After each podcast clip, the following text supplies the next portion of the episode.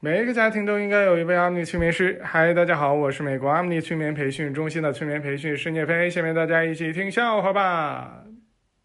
小明听说，当人们在开心大笑的时候，都会不自觉地看向那个自己喜欢的人。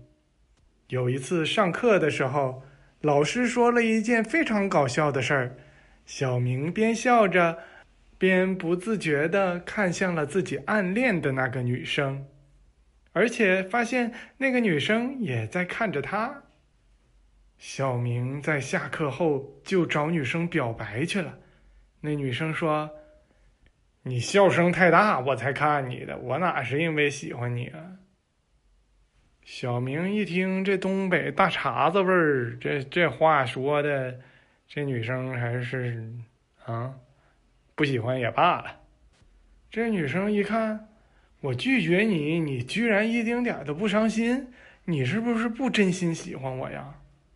那老娘还能饶饶了你？仔细一想，能，就把这件事儿给放下了。小明看见一个女生在哭，就关心的问：“怎么啦？”女生说。他们都笑话我说我的腿长得像萝卜，小明安慰道：“瞎说，哪有长得又黑又粗的萝卜呀？”小明去相亲，女方问：“你有车吗？”“我没有，但是我爸有。”“你有房吗？”“我没有，但是我爸有。”“你有妈吗？”两个人在争吵，说：“天上那个是月亮。”另一个说：“天上那是星星。”他们看见小明路过，就问：“你说那是月亮还是星星？”小明说：“我不是这个村的，我哪知道啊？”小明跟女朋友说：“其实胖是个病，要不然人们咋吃减肥药呢？”然后他就没有女朋友了。后来又找了一个，他跟女朋友说。其实丑也是病，要不然你们咋去整形医院呢？然后他就又没有女朋友了。后来小明找了一个去整形医院吃减肥药的女生。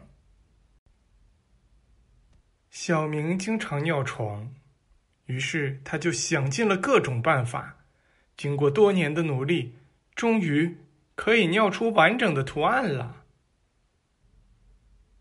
小明跟妈妈说：“妈妈，我流鼻血了。”妈妈说：“赶紧用手接住，我刚擦完地。”世上有两种人，一种好看，一种难看。小明属于中间的那一种，好难看。小明跟大爷说：“大爷啊，你帮我看着点儿，我这要倒车，如果要撞上了，你跟我说一声。”大车说：“倒车。”倒车，继续倒，继续倒，好，撞上了。大师给小明看手相，你是一个同性恋吗？小明说：“这你都能看出来。”大师说：“你一直挠我手心儿。”小明下班之后饿了，给家里打电话问妈妈：“家里有啥呀？”妈妈说：“一个六十多依然美丽的女人。”老师给同学们布置了一篇课文，让大家写一下读后感。小明写道：“读后感到有点头疼。现在的地下停车场设计的像迷宫一样，小明每次都得找很久很久，才发现自己根本没有车。”小明问：“你是什么星座的？”“水瓶座。”“你呢？”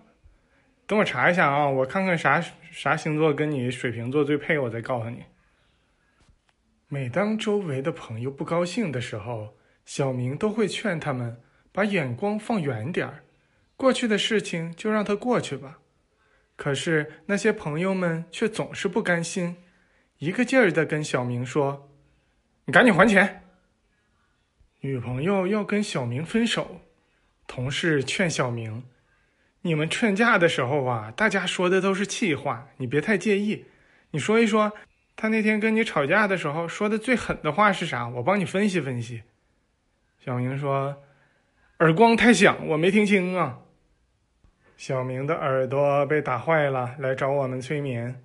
我们说有一些耳朵的问题是心情导致的，那种听力比较容易恢复上去。